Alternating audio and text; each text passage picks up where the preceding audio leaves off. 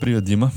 Привет, Вася, и добро пожаловать в подкаст «Технологии жизнь», где мы рассказываем о технологиях жизни и многих других аспектах контркультуры, разных таких точек зрения, потому что мы много путешествуем, часто работаем удаленно, ну, иногда куда-то приезжаем и много видим, и у нас, как нам кажется, очень интересная перспектива всего этого, и мы надеемся, что вам тоже интересно. Но вот в прошлый раз мы как раз обсуждали эти наши путешествия, и возникла тема, что вот хочется поговорить про экономическую свободу. Угу. Как ты думаешь, это такая хорошая вещь вообще? Ну, слово «свобода», оно всегда позитивное, а э, экономическая свобода, кажется, вообще неоспоримо сплошной плюс и добро. Возникает тогда другой вопрос. Если это такое очевидное плюс и добро, почему тогда везде нет этой экономической свободы? Что же все люди прям такие идиоты, все правительства, и почему нету даже в довольно многих разных странах нету этой экономической свободы? Почему нет тогда? Ну, возможно, э, эта динамика управления народом и страной начинает уплывать, если даешь слишком много свободы э, людям, что какие-то верхушки, вот эти управляющие органы могут потерять свою влиятельность. И, не знаю, ну что-то в таком духе. То есть как бы это какое-то, какое-то искусственное ограничение, то, что я думаю. Как-то вот э, это старая же это шуточная фраза, что свободу не дают, ее берут. И вот ты говоришь, вот когда свободу дают, то, то есть возникает сразу идея, что есть какое-то нечто, да, то есть это правительство или это там неважно что, коллективная какая-то группа людей или большая, или маленькая, они вот эту свободу должны кому-то другим дать.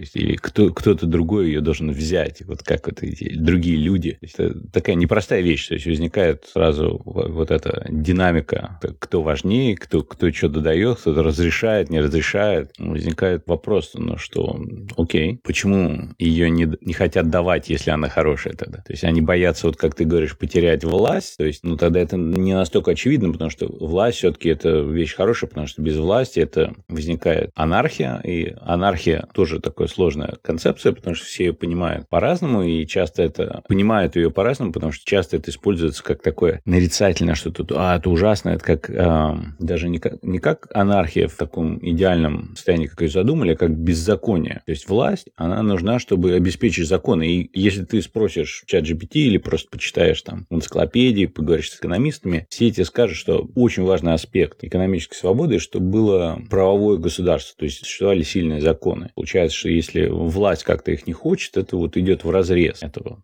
люди, подразумевается, что люди голосуют за власть, выбирают ее, и у них какие-то есть требования. То есть у власти есть платформа, у кандидатов в региональные органы власти, в федеральные, есть всегда какая-то, какой-то список обещаний, которых, которым они заманивают людей в, ну, в, свой, в свой лагерь. И тогда у них есть обязательство сделать так, чтобы все было справедливо. И экономическая регуляция помогает каким-то людям, например, если, если есть абсолютно экономическая свобода, где можно ее просто брать, то найдутся какие-то резвые люди, которые побегут вперед и, и заберут слишком много ее, и не останется другим. Это справедливо так заметить? Давай распакуем немножечко. Первое, что ты упомянул, что это вот власть должна быть как-то демократически выбранная. Ну, здесь я не совсем согласен, потому что есть конкретный пример, есть Китай. Там может быть очень сравнительно жесткая с политической точки зрения власть, но и при этом может быть довольно широкая экономическая свобода. Или вот в СССР был НЭП, когда там очень много чего можно было делать, особенно на уровне мелкого бизнеса. Или в России там 90-х свободы-то могло быть очень-очень много, но при этом не быть а, именно именно политической свободы или выборно, и могло быть не быть законов каких-то, которые помогают как-то правовое поле такое сделать. То есть экономическая свобода, это может быть именно свобода делать что-то экономически, а вот и теперь другой вопрос тоже ты поднял, то что если ее кто-то возьмет слишком много, она кончится. То есть ты хочешь сказать, что вот эта экономическая свобода, это какой-то конечный пирог, который там надо разделить, и кому-то достанется больше кусок, если кому-то больше, значит кому-то меньше. Ты так хочешь сказать? Ну да, да, у, у страны, у мира есть какая-то покупательская способность, у которой есть ограниченность какая-то, да, то есть в экономике участвовать можно только на уровне ресурсов, доступных в обществе, и они, может быть, и резиновые в какой-то степени, но в основном они все-таки могут диктоваться какими-то доходами и налогами, то есть это можно просчитать, поэтому у этого пирога есть диаметр. Я не совсем согласен, потому что... Я предполагаю только, да.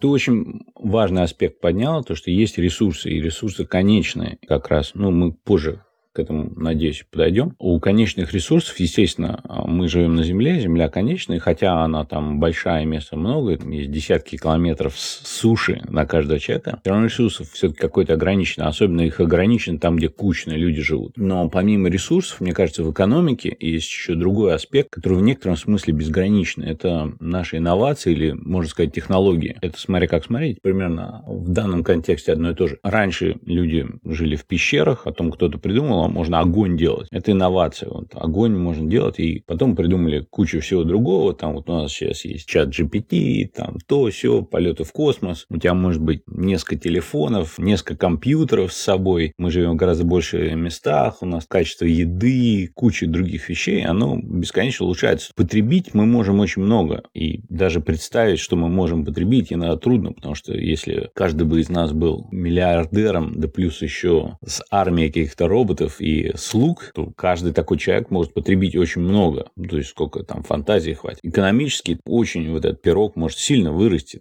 с точки зрения, чего мы, общество может поглотить. Поэтому, ну, там можем представить, что это все равно в какой-то момент все упрется в ресурсы, но даже это трудно представить, потому что технологии там атомы разделять там или просто придумывать, не знаю, стихи и фильмы, и это не очень-то влияет на ресурсы. Пожалуйста.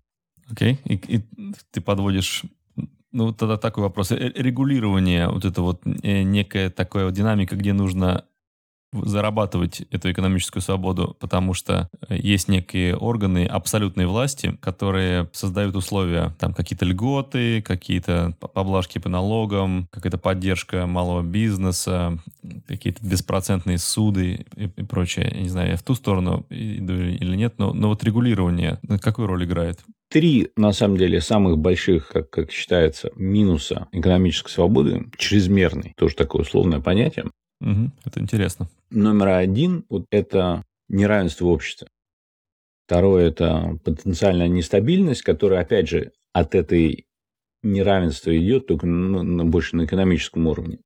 Третье – это вот эти externalities, да, то есть чрезмерное использование этих ресурсов несправедливо. То есть это не обязательно даже ресурсы, но external. Ну, кто-то слишком сильно шумит, словно скажем, это же не СИМ, ну, ресурс тишины. Чрезмерное использование этих ресурсов. Но то, что ты говоришь про вот эти регуляции, это в большинстве случаев это борьба, вот, чтобы не было неравенства, помощь слабым и борьба, чтобы кто-то не использовал эти ресурсы. Ну, условно, опять тот же шум, чтобы кто-то не слишком шумел, потому что это сложно. Или кто-то там придумал, как, а давайте ловить китов, всех китов выловил, и как бы вот они офигенно деньги заработали, а потом китов нет, и всем от этого плохо, если так упрощенно. Практика показала, что экономически, там, где вот вообще таких нету ограничений, ну, во-первых, это все приводит к тому, что адское совершенно неравенство в обществе, которое в итоге приводит к революции. То есть там даже не обязательно к революции, проще говоря, к бунту. Экономически построено все так, что если пускать все на самотек, более успешно становится все более более успешным. Ты торгуешь там, не знаю, чем-то.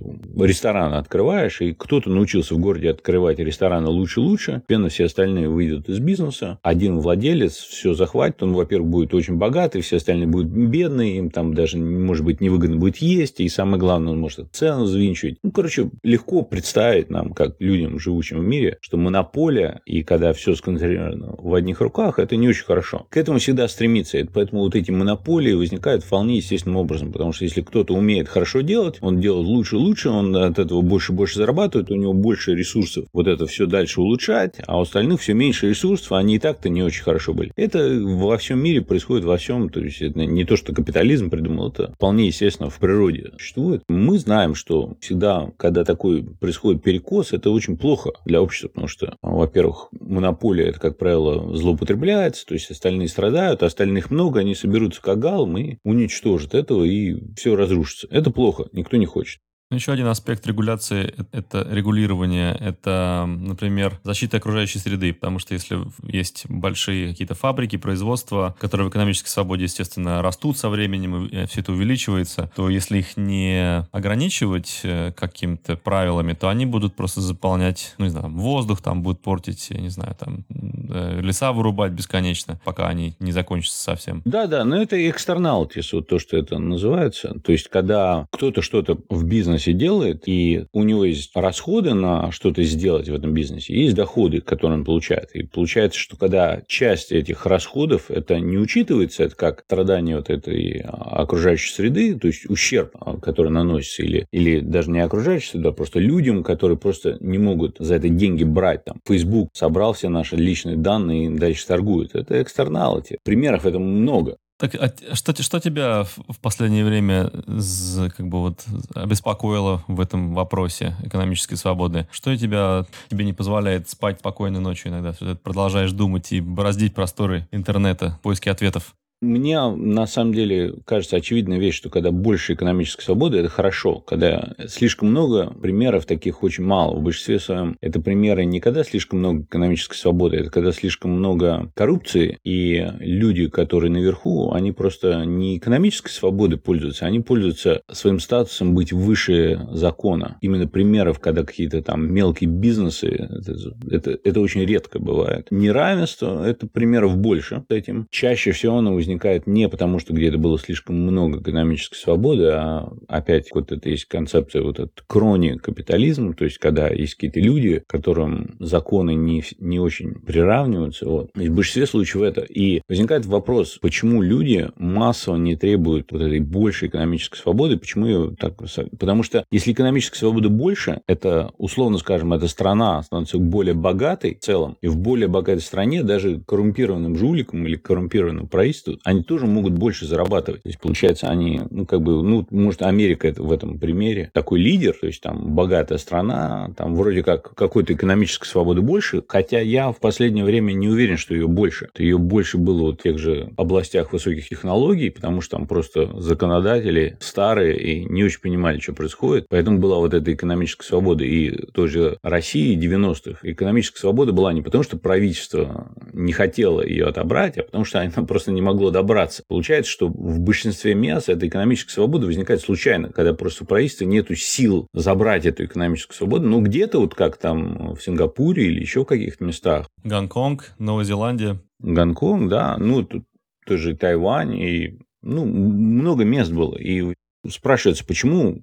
хорошо, почему нельзя сделать это больше этой экономической свободы, если это настолько хорошо? Может быть, это не настолько хорошо. То есть мы, это не абсолютно понятный такой прозрачный момент в жизни общества. Это идеально хорошо или нет. То есть примеров, конечно, стран с низким уровнем экономической свободы и высоким уровнем жизни не так много. Ну и вообще не знаю, есть ли они. Не, ну Европа почти вся, там довольно мало экономической свободы, и это видно, потому что, ну как бы... Ну новых компаний оттуда мало выходит, да, всяких стартапы там не появляются практически. Если появляются, то очень такие скромные, без, без риска большого. Да-да-да. Но вот есть страны с экстремальными примерами экономической э, несвободы, так как Северная Корея, Венесуэла, Куба. Обычно они жестко коммунистические, ну и социалистические такие диктатуры. Зимбабве, Иран, может быть, это религиозная диктатура, может быть, это какая-то, да. Э, но вот обычно там нету так, так называемой официальной, вот как по демократическим там странам индекса замером с экономической свободой. Но там, может быть, какая-то другая есть экономическая свобода, опять, как ты говоришь, где государство просто не, не имеет возможности добраться до, до них, ну не знаю, какие-то на, на уровне черного рынка. Да, да, да. И это важный аспект, потому что вот я путешествую между той же Россией, даже в России, скажем, 2020 года, ковидный или предковидный, и США, который считается, или там я вот был там, не знаю, в Гонконге, в Сингапуре, какой-то свободы в России экономической больше. И части этого в большинстве происходит, когда возникает очень много вот этих правил и regulations, которые настолько сильно удорожают и ограничивают бизнес, что тебе, ну, простой пример, если ты хочешь открыть маленькое кафе, в России его открыть, ну, как бы сложно, но все равно в разы легче, потому что просто в Америке это адски дорого, это очень-очень дорого, там у тебя куча всего, как бы там просто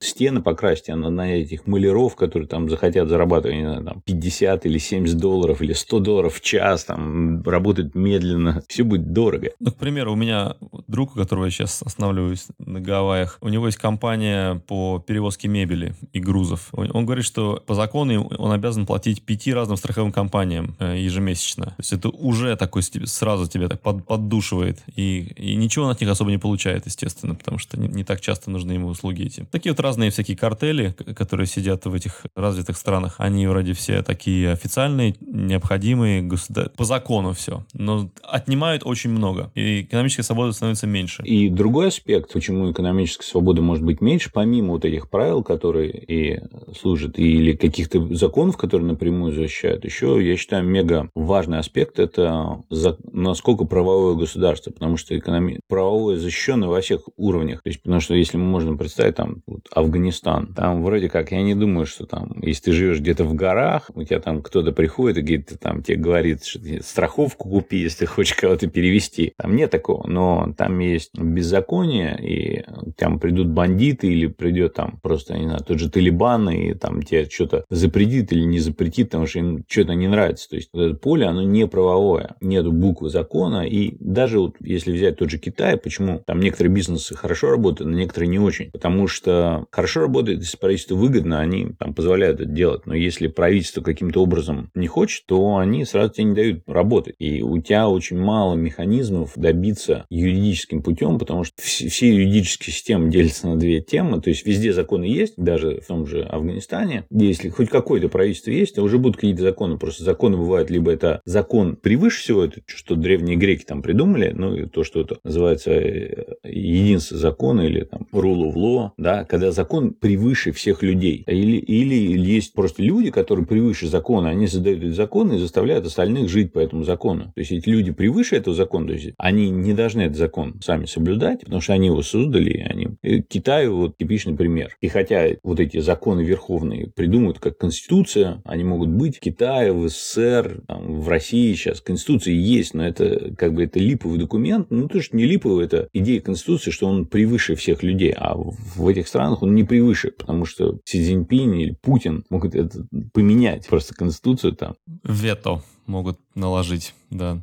Ну, да не вето, они просто нету механизма, который запретит им эту конституцию нарушать потому что у них верховная власть, и в СССР там это... Ну, там есть какие-то механизмы, там, то есть, всегда есть элита, которой может не понравиться это, и элита влияет, но... Но в целом, те, тебе хотелось бы жить в стране с высокой экономической свободой по многим параметрам? Это очень, на самом деле, очевидно, если смотришь на мировую статистику, в странах, где больше этой экономической свободы, обычно жить в, чисто на бытовом уровне финансовом намного лучше, то есть, там люди живут дольше, потому что у них лучше будет и доходы, и медицина, и безопасность, стабильнее экономика, там меньше потрясений. Это экономическая свобода, это в быту людям очень-очень выгодно. Я бы даже сказал, я сказал интереснее жить даже, да, потому что больше всяких разных заведений, больше экспериментов, больше таких трендов опробуется в городе, в, там, где ты живешь. То есть все как-то больше в подвижном состоянии находится. Ну, возникает вот вопрос, почему вот это было все возможно долгое время? И одна из вещей, которая дала возможность, это после Второй мировой войны возник разделение на два полюса. Был полюс Запада, так называемый первый мир, и второй мир – это СССР. И третий мир – это там Африка, как там дикие страны все, да, вот это. СССР – это был второй мир, вот этот Варшавский договор или там СЭАФКА, вот это все вместе, соцстраны, это был второй мир. И в этом внутри противостояния Америка предложила такую вещь, общем, ну, как бы, как социальный договор международного уровня, что давайте мы обеспечим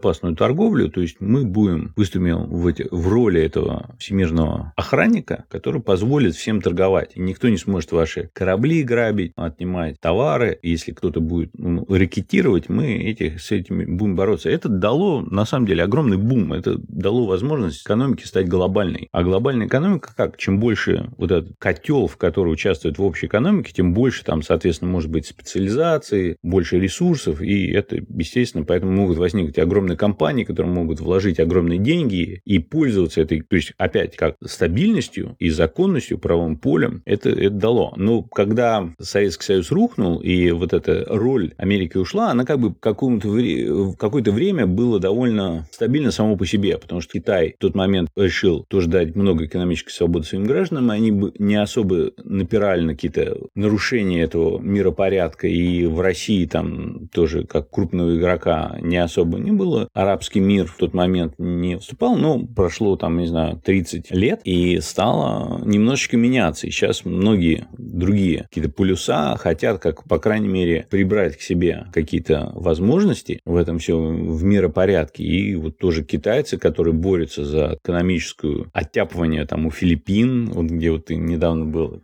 вот там же идет борьба, и, ну, если даже не обсуждать войны, но это экономический вот этот миропорядок, американцы сами уже не очень хотят участвовать в этом, хотя их всех все равно продолжают обвинять, они не очень хотят участвовать в поддержании этого миропорядка. Сами обычные люди не хотят. Обвинять в чем их продолжают? Э, что, что американцы типа вот захватили мир там и все везде насаждают свое мнение и свой порядок, как бы, ну, они на самом деле делают сейчас меньше, чем раньше. Ну, их еще также обвиняют в том, что они недостаточно ведут себя в качестве охранника, регулятора и полицейского, что надо посильнее поднажать, как были и времена. Ну, естественно, да. Ну, как бы это вот все вещи, это все равно все это связано, на самом деле, с экономической свободой. Мне хочется жить, потому что экономическая свобода, на самом деле, она еще для меня это фактор, так, показывающий справедливость. Потому что обычно несправедливость проявляется разная. Есть какие-то преступники, которые там силы отнимают. Есть коррупционеры, которые не физической силой, ну, не знаю, хитростью, обманом или принуждением отнимают. Есть там слишком высокие налоги, слишком большие ограничения. Это все понижает справедливость. Справедливость для меня это хорошая вещь. Если мир более справедливый и свобода, то есть какая-то справедливость, которая мы не можем быть все равны, но у нас могут быть равны такие какие-то общие правила. И это вот экономическая свобода это тоже дает. Для меня это тоже важный аспект. Ну, спасибо, ты меня заставил меня задуматься, задуматься о некоторых вопросах касательно свободы экономической, которая напрямую является продолжением свободы вообще просто общественной, человеческой. Интересно, что не всегда, вот видишь, вот как пример того же Китая сейчас, там экономической свободы в чем-то было больше, и там меньше политической свободы, или, или Сингапур, например, лучший пример даже. Сингапур, он... Диктатура, официально считается диктатурой. Да, там, то есть по всем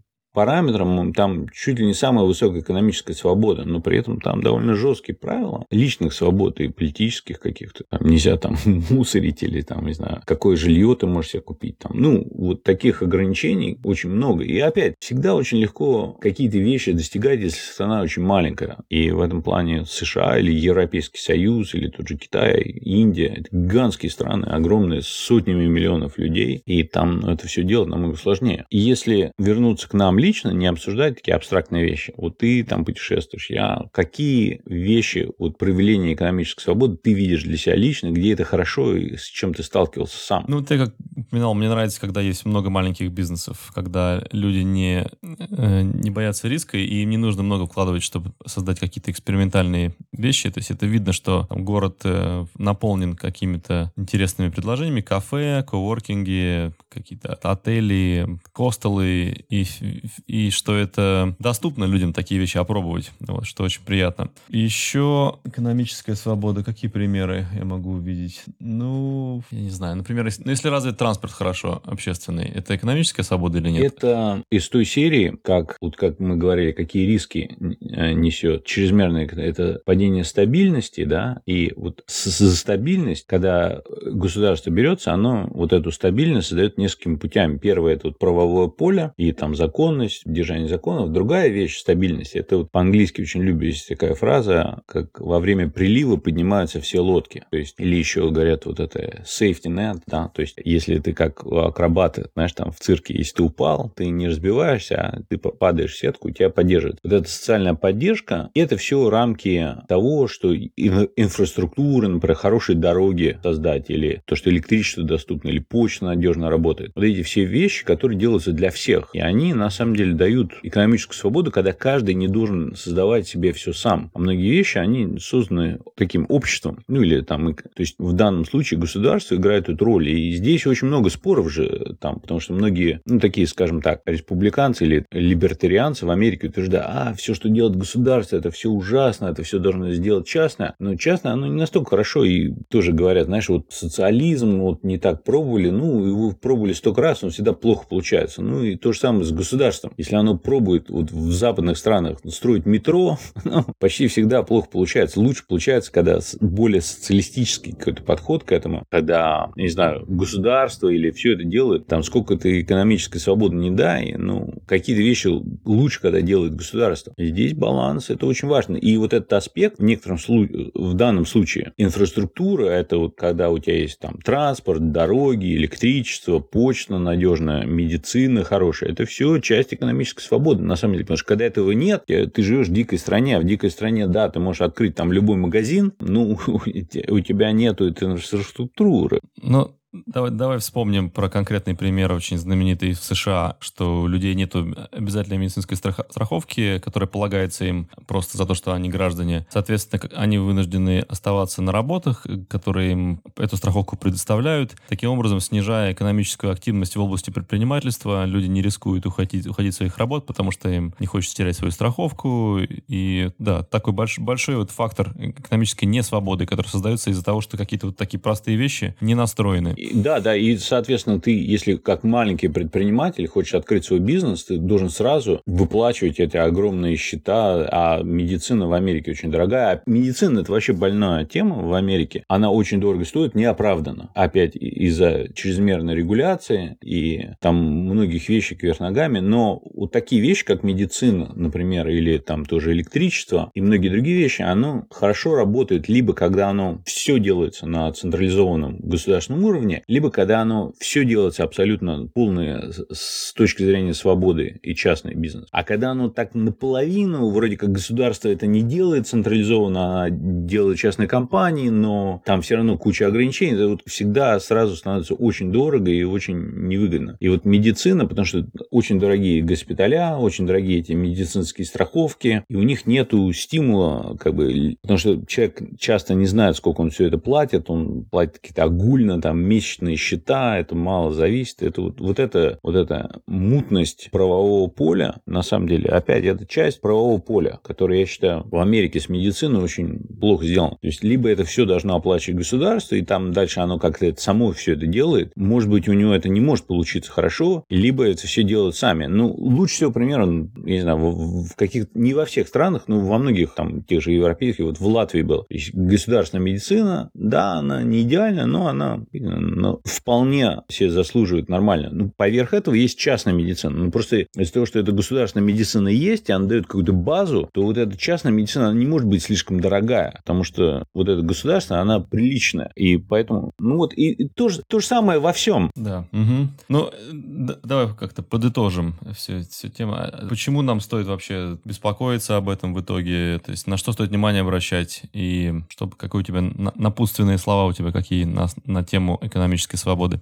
Напутствие, потому что у меня опять концепция, что сейчас мир будет очень сильно меняться, и в некотором смысле открываются новые миры. То есть мы перейдем там в мир эти, не знаю, метавселенных или работы с там роботами, ассистентами или искусственным интеллектом, так или иначе. Вот это, это будут новые огромные направления, как человечество развивается. И если в этих направлениях сразу будет получаться больше экономической свободы, но при этом вот эта поддержка вот этой сети безопасности, инфраструктуры, структуры правового поля, они будут при этом, то это даст как раз эту экономическую свободу там развиваться, которая даст нам всем больше плодов. Вот я за это, вот у меня такое резюме. Хорошо, будем ожидать разворачивания событий в эту сторону. Хорошо, давай у меня к тебе в конце хороший пример. Вот если ты, условно, скажем, маленький бизнес, хочешь, ну, хочешь, у тебя есть идея маленького бизнеса, не знаю, открыть ну, дизайнерское бюро или книжки писать и продавать, или массажи делать, или обучать там, не знаю, чем угодно, песням. Какие твои наблюдения, где это лучше сделать в мире сейчас? Вот где бы ты это делал? Если ты можешь поехать и делать это в любую страну, и язык, предположим, и документы не ограничения, где, тебе кажется, это легче? Не знаю, мне не хочется давать какой-то ответ на основе просто каких-то там эмоций или там э, опыта поверхностного, потому что я не, я не знаю, на самом деле, где, где такие вещи можно делать лучше. Прям действительно не знаю. Ну, по ощущениям, Слушай, я не знаю, где-то в Азии, наверное, может быть, какие-то типа такие места, типа вот Гонконга, Тайваня, может быть, но я не знаю, это у меня такое ощущение, что просто там что-то больше движения всякого происходит, и стартовый капитал не, не такой нужен сильный. Ну, не знаю, нет, я, я думаю, что неважно где. Главное, кто у тебя потребляет. То есть, если у тебя потребляют люди с высоким достатком экономическим, в смысле, эм, достатком заработками, например, все любят американских клиентов, потому что они легко расстаются с деньгами, у них есть много их. Вот, то есть э, я бы, не знаю, я бы жил там, где, где дешевле, вкуснее и веселее, а, а работал бы с американцами.